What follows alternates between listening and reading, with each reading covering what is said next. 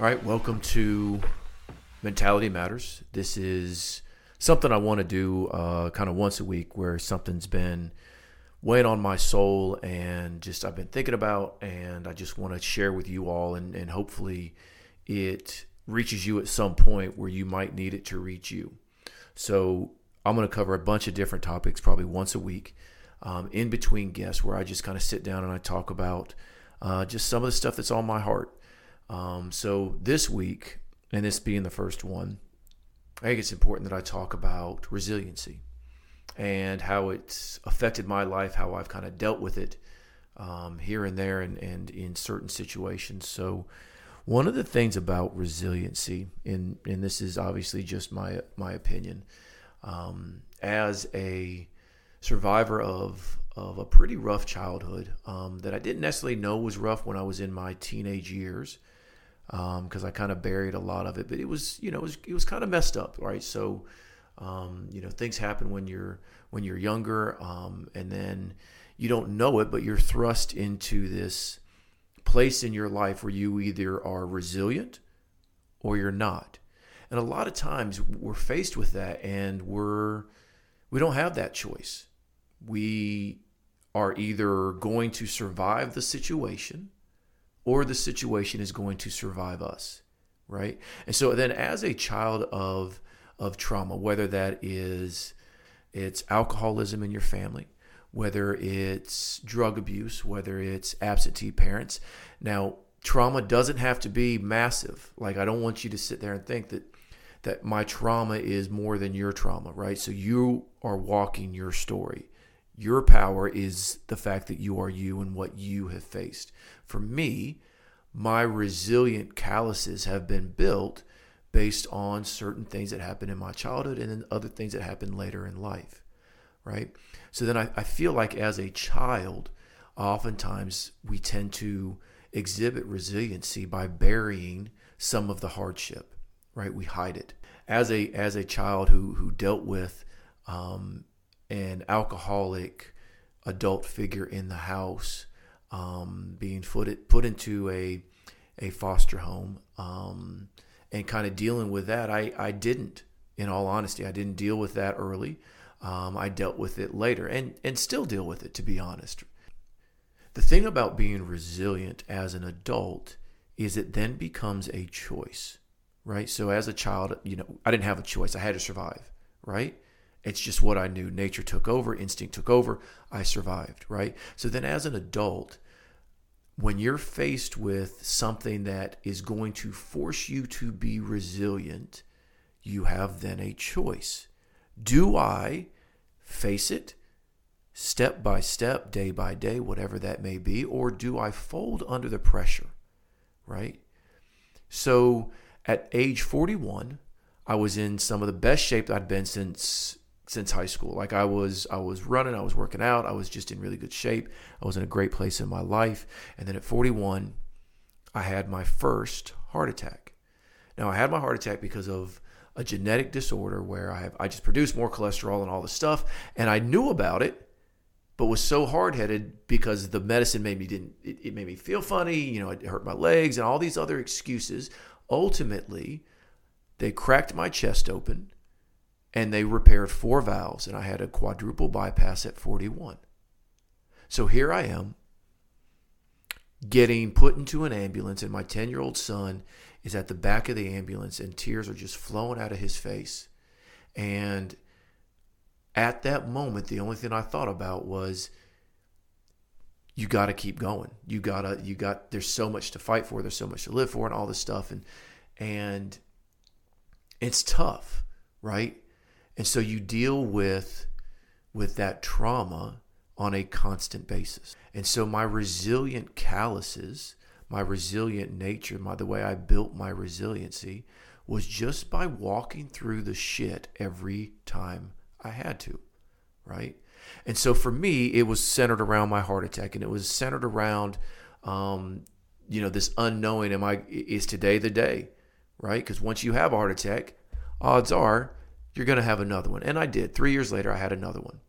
And I call that one more of a nuisance heart attack because I went to work for two more days and then was like, yeah, something's not right. I should probably go.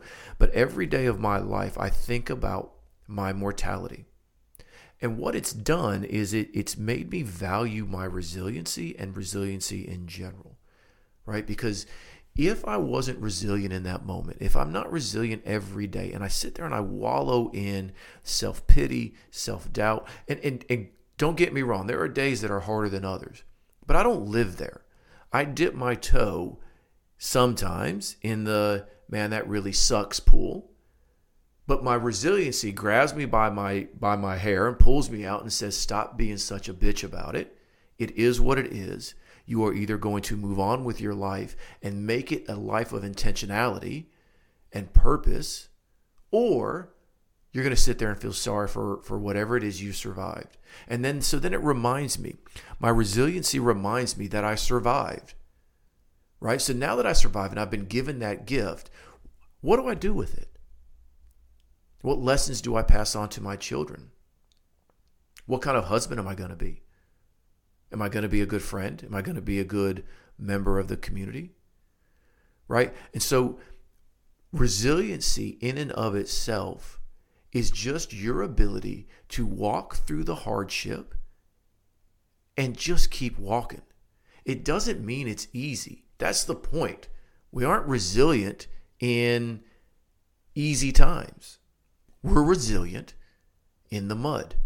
We're resilient when when things are life is dragging you down and trying to hold you back and you just sit there and either decide I either I'm going to fight through this or I'm not. And I pray that, that, that each one of you come to the common denominator in your life and you just don't quit. Keep resiliency in your soul. You've just got to keep fighting through.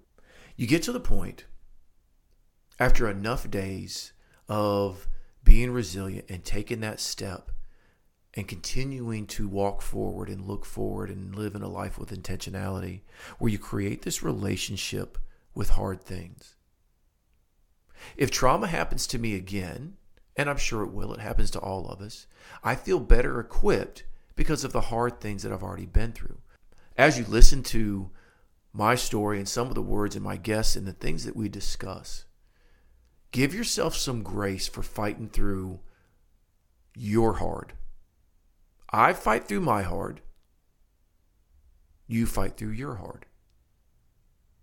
Your heart's not any easier or any harder than my heart. Right. And so that's one thing I think we need to realize is that everybody's kind of going through something, right?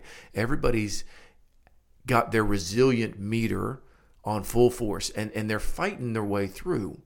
But for you, as you as you go about your life, understand that sometimes Resiliency can be this big umbrella of an idea.